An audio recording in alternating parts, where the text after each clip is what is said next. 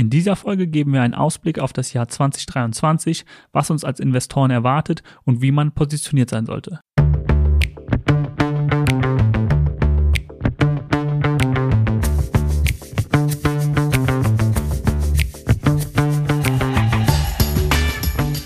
Hallo und herzlich willkommen zur ersten Ausgabe von 2023 von The Message, der Investment Podcast. Happy New Year! Happy New Year, Uli. Und äh, nachdem wir ja letztes Jahr ein sehr turbulentes Jahr erlebt haben, äh, viele Assetklassen einfach kalt erwischt wurden, ähm, steht ein neues Jahr bevor. Genauso unberechenbar wie letztes Jahr, Uli? Das ist ja jedes Jahr am Kapitalmarkt so, Olli. Ne? Also ich meine, im Prinzip, die meisten sagen einfach 10% Earningswachstum, das wird jedes Jahr gemacht und dann stimmt es nicht entweder mehr oder deutlich weniger. Ja, ja ich sag jein, weil wir hatten auch äh, vor dieser Phase einfach zehn Jahre, die sehr gut liefen an den Kapitalmärkten. Äh, ja, letztes Jahr hat es uns richtig um die Ohren gehauen. Das stimmt. Gut mit der kleinen Episode 2020, März bis paar Monate später, wenn wir das mal rausschneiden, war es ein sehr gutes Umfeld, ganz klar. Ja, für 2023, hm, was ist da? Wir hatten beim Rückblick ja auch mal gesprochen letztes Jahr, also die, die Lessons learned, irgendwo ein robustes Portfolio aufzustellen, was diversifiziert ist. Mit Vorhersagen tue ich mich immer schwer, was die Zukunft vor allen Dingen betreffen. Gibt es ja so einen Für Ausblick super. Ja. ich glaube, was man sagen kann, ist ähm, das Thema Inflation, auch wenn die runterkommt, ähm, wird allgemein aufgrund der strukturellen Themen, da haben wir oft drüber gesprochen, höher bleiben. Also ich, einerseits in Europa ist es sicherlich energiegetrieben, in den USA ähm, ein bisschen anders gelagert aufgrund der Arbeitskräftesituation und der, der Löhne. Ich glaube, allalong werden wir eine etwas höhere Inflation dauerhaft haben. Das wird, glaube ich, bei vielen Marktteilnehmern oder auch ähm, normal Angestellten erst ankommen, dass man sich daran gewöhnen muss. Wir haben 20 Jahre mit, was weiß ich, anderthalb Prozent Inflation im Schnitt gehabt. Also ich glaube, die Denkweise und die Muster auch, wenn du jetzt sagst, du bist irgendwo angestellt, die Gehaltsverhandlungen, das wird, das Leben wird halt einfach teurer. Und ich glaube, das wird sich irgendwo auch darin widerspiegeln müssen. Und äh, wenn ich das, wenn ich eine Preissetzungsmacht habe, ist super, aber du siehst auch die Effekte. In den 70ern gab es auch so Artikel, die End of Brand, also das Ende mhm. der, der Markenartikler, weil dann eben die, die Eigenmarken kamen, die billigeren. Und ich glaube, das ist etwas, ähm, die Leute substituieren, wo sie können. Und ich glaube, äh, das sieht man schon schön, dass das im Jahr, im letzten Jahr auch passiert ist, diese Unsicherheit, gerade hier in Deutschland mit dem Thema Energieversorgung, die Abschläge bei Gas und, und anderen Energieträgern viel höher geworden. Ich glaube, die Konsumenten sind dann bewusster und du schaust halt eher, wofür gebe ich das Geld aus. Äh, ich habe dich gehört, als du gesagt hast, du gibst nicht gerne Prognosen, aber äh, du hast die Energiewerte angesprochen und auch, dass Leute jetzt anfangen zu überlegen, wofür gebe ich eigentlich Geld aus. Die Energiewerte in diesem Jahr, äh, wir haben in der Rückblicksfolge ja auch über den Ölpreis gesprochen, der zurückkam. Ähm, etwas fürs Portfolio in 2023? Ich sag mal, wir hatten ja jetzt diese viele Staaten, die diese Übergewinnsteuern oder Zufallsgewinne. Ich frage mich immer, wenn jetzt irgendwie was gut läuft, ist das ein Zufallsgewinn auch? Also ist jetzt irgendwo, wenn, wenn du ein gutes Produkt hast, ist das ein Zufallsgewinn? Also, na gut, überall, wo Regulatorik eingreift, ich weiß es nicht. Letztendlich ähm, glaube ich, dass Energie wird das bestimmte Thema der nächsten fünf bis zehn Jahre bleiben, in welcher Form auch immer. Also ich glaube, dass viel mehr in Solar und Wind, also wir werden neue Kapazitäten, weil gerade auch die Genehmigungsverfahren jetzt durch den Druck, der durch die Krise mit dem Krieg aufkam, dort eben äh, verschlankt werden. Also diese Idiotie, letztens irgendwas gesehen, acht Jahre äh, Genehmigungsverfahren und in acht Wochen war die Anlage aufgebaut ich glaube, das ist auch gut fürs System, dass da einfach ein Druck aufkommt, dass man Dinge schneller umsetzt. Ich meine, auch dieses erste LNG-Terminal, wie schnell das dann gebaut wurde, ist ja für Deutschland un unglaublich. Ich glaube, wenn du eine Autobahnbrücke brauchst, brauchst du mindestens fünf Jahre. Für ein Neubaugebiet irgendwie zehn Genehmigungsverfahren, bis es da mal steht. Also ich glaube, da müssen wir einfach schneller werden. wenn du mit jemandem, ich habe mit jemandem mal aus Hongkong gesprochen, äh, der da sehr äh, war, die beiden Stadtstaaten, also Singapur und Hongkong sind da sehr in Konkurrenz und der hat damals gesagt, ja, wir, wir, wir stehen hinten an, weil Singapur viel schneller ist. Also da ging es um Wochen, wo ich so denke, ja, wir brauchen hier Jahre. Also ich glaube, wir müssen einfach aufwachen. Wir müssen für das Thema Infrastruktur ähm, und, und für diese Sachen, da müssen wir einfach schneller sein. Da müssen wir schneller sein und müssen mehr bewegen und dann werden wir auch unabhängiger. Du hast das Thema erneuerbare Energie angesprochen, aber im letzten Jahr war es ja, waren es ja eher die dreckigen äh, mhm. Energieunternehmen, die, die stark performt haben. Sollten die in 2023 noch eine Rolle spielen oder werden die so langsam von den erneuerbaren Energien eingeholt? Ich glaube, du hast einen Punkt, dass die teilweise ja nichts mehr neu investieren, also weil einfach diese Sachen Stranded Assets sehr ungewiss sind. Hm.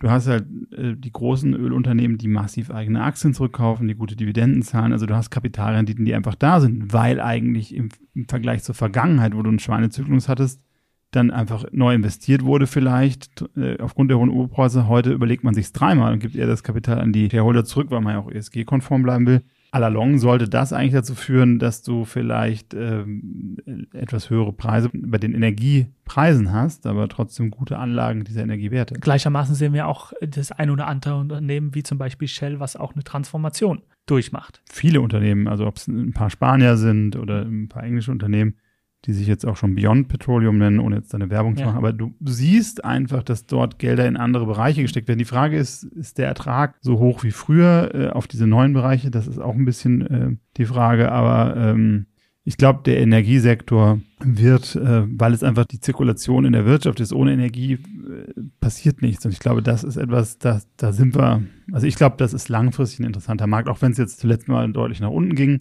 Ähm, ich glaube, das ist trotzdem allalong eine gute Sache. Und was ja letztes Jahr gelitten hat, war das Thema Nachhaltigkeit, eben weil diese dreckigen Unternehmen gut performt hat. Was bedeutet es jetzt für die Nachhaltigkeit oder das Thema ESG im Asset Management? Ich weiß nicht, ob die schlecht performt haben, weil die dreckigen Energien gut performt haben. Ich glaube, dass wir im Bereich. Es ist zumindest in den Hintergrund gerückt, der Investoren. Es oder? ist in den Hintergrund gerückt. Wir haben aber auch einen anderen Teil. Es ist halt unheimlich viel Geld 2019, 20, 20, 2021 auch in diese ESG-Sachen geflossen, wodurch dann auch Firmen, die in Erneuerbare investiert haben, aber eigentlich von der Bewertung absurd hoch waren. Ja. Da sind einfach Flows. Wir hatten einfach Gelder, die in Produkte geflossen sind, die dann in diese Aktien Aktien investiert haben. Und das hat dann vielleicht die Bewertung auch auf Levels getrieben, was nicht der wirtschaftlichen äh, Fundamente entsprach. Das hat sich letztes Jahr ein bisschen revidiert. Aber nichtsdestotrotz, wie gesagt, ich glaube, das grundlegend alles, und wir hatten ja auch mit dem Thema Friedensenergien äh, damals mit dem Lukas gesprochen, das ist etwas, was massiv anhalten will. Man stellt jetzt aber auch nach und nach fest, es war letztens irgendwo noch ein Artikel, äh, dass irgendeinen Auftrag der Bundesregierung da mal nachzuforschen, dass man feststellt, man, es gibt überhaupt nicht genug oder wir haben nicht den Zugriff auf diese wichtigen Metalle. Also ich glaube, auch das wird ein Megathema bleiben für die nächsten Jahre. Sprich Rohstoffe? Lithium, Nickel, Kobalt, also alles, was du brauchst für diese Energiewende. Das wird ein massives Anlegerthema bleiben. Natürlich muss man schauen, wie sind diese Werte auch bewertet. Also du hast unheimlich viele kleine Lithiumminen, die vielleicht, was weiß ich, von einer, vom Enterprise Value von 50 auf 1,2 Milliarden hochgeschossen sind. Die Frage ist, kriegen die das Projekt überhaupt online? Wie viele neue Aktien müssen die begeben, um diese Mine aufzustellen? Oder, oder, oder. Das sind Unwägbarkeiten, aber ich glaube, dieser Megatrend in dem Bereich, also wenn ich mir Royalty-Unternehmen anschaue, die da in dem Bereich unterwegs sind, sowas würde ich mir anschauen. Da gibt es, glaube ich, Chancen. Was, was ich schon glaube, was wir 2023 sehen, wir werden anhaltenden Margendruck haben bei vielen Unternehmen. Also ich habe die gestiegenen Arbeitskosten, die gestiegenen Zinskosten, gestiegene Rohstoffkosten. Also ich glaube, das ist etwas, da muss man gucken, also die, die Unterscheidung, das Stockpicking wird wieder wichtiger, zu unterscheiden, welche Unternehmen sind gut, welche sind nicht gut. Im Währungsbereich kann ich mir vorstellen, dass wir höhere Volatilitäten sehen. Wir hatten letztes Jahr einen unheimlich starken US-Dollar, ähm, der natürlich getrieben war, dass die Leute in eine Sicherheit oder eine vermeintliche Sicherheit gehen wollen. Wenn ich mir natürlich die Bilanzen oder Staatsbilanzen anschaue, wie verschuldet die USA ist, dann muss man sich halt auch fragen, ist der Dollar eigentlich, hat er so eine Prämie gegenüber dem Euro verdient? Von der Kaufkraft her sind wir irgendwo bei einem fairen Wert von 1,30 Euro gegen Dollar. Da sind wir natürlich immer noch weit runter, auch wenn der Euro jetzt zuletzt ein paar Prozent zugelegt hat, äh, letzten Jahres. Aber also das ist etwas, da kann auch noch viel passieren. Bei Währung geht es doch aber häufig einfach um das Vertrauen. Und das genau. Vertrauen gibt die Stabilität. Genau. Und das ist halt auch ein großer Punkt, was passieren kann, dass das Vertrauen gänzlich in Papierwährung auch weiter erodiert. Deshalb für Gold bin ich weiter positiv allalong. Ich glaube, bei den Unternehmen muss man gucken, ähm, da gehen die ersten Häuser jetzt auch davon aus, dass die Earnings per Share Daten auf den breiten Indizes, also zum Beispiel im S&P, doch niedriger sein werden. Mhm. Die waren auch zuletzt eigentlich hochgehalten durch die höheren Gewinne bei den Energiewerten. Wir sprachen darüber, ähm, was man sehen kann bei den Konsumenten in den USA, dass einfach die Kreditkartenschulden immer weiter höher getrieben werden, also dass da auch ein Konsum auf Pump stattfindet. Äh, und man sieht es hier auch, dass die steigenden, die steigenden Energiepreise natürlich auch ein, bei einem normalen Haushaltsbudget doch einiges, also zum einen Energie, aber auch die Nahrungsmittelpreise ähm, dass das natürlich auch etwas dann, ähm, wo weniger Geld im, im, Beutel überbleibt für andere Sachen. Steigende Kreditkarten. Ähm, bedeuten aber auch, äh, dass vielleicht die Zahlungsdienstleister spannende Investments sein könnten.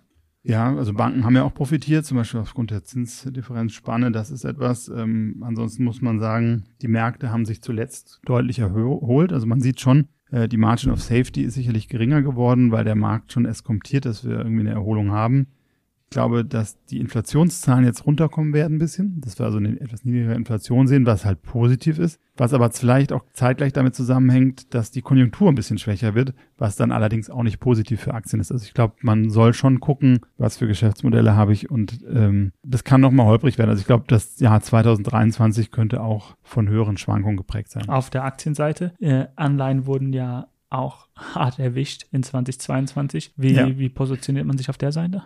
Ich glaube, da gibt es vereinzelt schon wieder Chancen. Also weil ich einfach auch, wenn ich Aktien zu Anleihen vergleiche, wenn ich sage, ich habe irgendwie eine Yield bei, bei irgendwelchen Werten, die 6, 7 Prozent sind, das habe ich bei manchen Anleihen eben auch schon, bin in der Kapitalstruktur wesentlich höher. Ähm, da wird sich der eine oder andere vielleicht auch fragen, shifte ich ein bisschen was zu Anleihen und gehe weniger Aktienrisiken rein.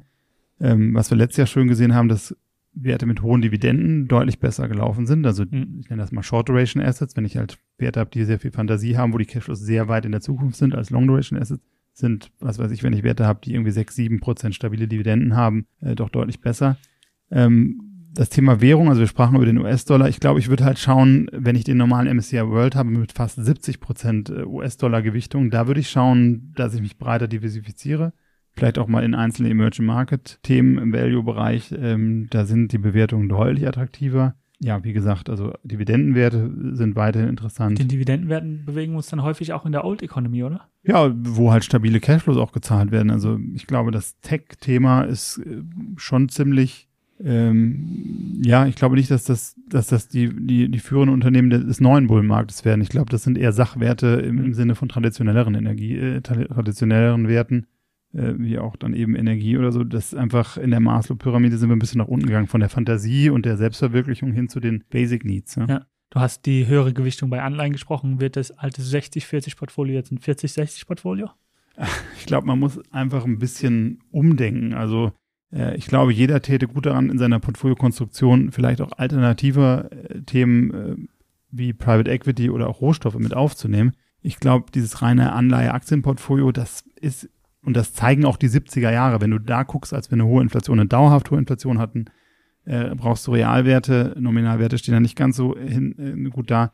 Und du musst dich einfach anders aufstellen. Also ich glaube, der starke Fokus, also auf Cashflows und verlässliche Cashflows und auch Unternehmen oder vielleicht Infrastrukturassets, die dann eben auch diese Inflationsrate weitergeben können, also eine Preissetzungsmacht haben äh, oder per Definition aufgrund ihrer Verträge das machen können. Ähm, das sind Stabilitätsanker im Portfolio und ähm, nicht zuletzt nicht vergessen, ähm, die Bewertung. Jedes Asset hat einen Preis, wo es nach vorne gehend attraktiv ist oder eben nicht. Du hast über das Thema Alternativen gesprochen. Bedeutet es, dass wir vielleicht über die Long-Only-Produkte hinausschauen müssen, dass wir auch mal äh, Manager allokieren, die vielleicht auch shorten können? Das heißt, nicht nur die guten in, in, äh, in die guten in, äh, Unternehmen investieren, sondern auch mal in schlechte oder auf schlechte zu setzen, um da Geld zu verdienen? Natürlich hast du mit dem Gegenwind, den wir jetzt sehen, ähm, den Druck, der auf Unternehmen lastet im, im Margenbereich durch die gestiegenen Kosten. Das kann natürlich auch mal ein Unternehmen aus der Kurve werfen. Und da bieten sich natürlich auch ähm, für jemanden, der Short gehen kann, Chancen. Äh, da muss man allerdings schauen, ähm, ich glaube, wenn ich mir einen Long-Short-Equity-Fonds angucke, einen klassischen Fonds, da gibt es einige gute, die das gut können. Ähm, ich bezweifle, dass in der Breite, wenn ich diesen Liquid-Oil-Sektor sehe, wo du dann andere Fristigkeiten hast und an, nicht die Möglichkeiten in dem herkömmlichen Sinne, ähm, dass so ein bisschen gefährlich ist, ähm, dass man da einfach schauen guckt, ist das was, was mir so verkauft wird äh, und bringt das auch wirklich das, was ich mir denke und erhoffe, was es mir bringt.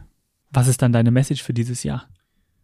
Äh, Olli, eine Message habe ich gar nicht. Ich will eher mal anregen, nachzudenken. Also was ist eingepreist? Das ist eine milde Rezession in Europa ist eingepreist, in den Märkten. US-Rezession ist, glaube ich, noch nicht eingepreist. Ich will eher Fragen stellen, die man sich als Investor vielleicht fragen sollte. Was ist mit China? Also erleben wir da jetzt ein Reopening nach Covid? Dann wäre es sicherlich positiv für Öl und andere Rohstoffpreise. Wenn das nicht kommt, wir hatten also zuletzt deutlich schlechtere Zahlen. Also das Wachstum war rückläufig, die Importdaten auch Katastrophe. Ähm, ja, ich sag mal, die Stimmung im Land ist schlecht äh, der Hang Seng hat sich zuletzt äh, dann wieder 30 Prozent aufgeschwungen. Das ist etwas, dann würde ich gucken, was ist mit, ähm, mit den USA und UK, also da sind definitiv die Inflationszahlen höher. Wird der Dollar vielleicht mal wieder schwächer? Was hat das für Auswirkungen auf mein Portfolio? Was ist mit der EZB? Gehen die Zinsen da deutlich höher? Was hat das für Implikationen? Also gibt Häuser, die sagen drei Prozent Ende des Jahres. Ob wir das sehen, das wäre schon ein Riesenschritt. Und ähm, was denkst du? Ich weiß es nicht, ist auch fahrtabhängig. Also ich glaube, wenn wir die Inflation höher haben auf längere Sicht, aber wir haben ja auch letztens darüber gesprochen, egal welches Zinsniveau du hast, ähm, solange das, äh, die Inflationsthematik über die Energie getrieben ist, dann ist dein Zinsniveau, du hast ja schon die Steuer eigentlich in Form der mhm. höheren Energiepreise, die die Wirtschaft abwirkt, da einen hohen Zins draufzusetzen, weiß ich nicht, ob es was bringt. Die Frage wird sein, hast du, also du musst das so, die Geldwertstabilität herstellen, dass die Leute weiterhin an die Stabilität der Währung glauben und des Geldes. Weil ähm, im Prinzip ist ja das Aufbewahrungsmittel eine, eine, eine Zeittransformation. Und wenn du halt merkst, äh, mein Geld wird irgendwie jedes Jahr fünf oder sieben, acht Prozent weniger wert, ähm, das ist ja nicht der Gedanke, sondern du hast es dir abgespart für später und da, also die, die, die, die, die, die Auswirkungen auf die Psyche und auf das Handeln, das ist natürlich massiv und das ist, glaube ich, eine große Gefahr, die uns in den nächsten Jahren weiter begleiten wird in den USA, glaube ich, äh, da ist halt schon die Thematik, dass äh, zwar die Schritte langsamer werden, aber auch die Notenbank eingestimmt hat, dass die Zinsen höher bleiben werden. Und äh, ich glaube, da wird man einfach auch keine Zinssenkung im nächsten Jahr, was manche schon erwarten, äh, sehen, sondern die wird wohl hart bleiben müssen gegen das Thema Inflation. Und da bin ich mal gespannt. Also ich glaube, dass jetzt schon wieder einige Euphorie reingepreist wurde und dass die Sicherheitsmarge nicht so da ist. Das heißt, viele Fragen, der Markt wird die Antworten geben. Bleibt ein spannendes Jahr, aber ich denke, wir beide, Olli, werden das hier äh, nah verfolgen mit einigen Gästen und ich freue mich auf, ein, äh, auf das, ja, dritte Jahr dann schon. Dritte Jahr. Gehen wir ins dritte Jahr. Wahnsinn. Ja. Das dritte Jahr bei The Message. Der Investment Podcast.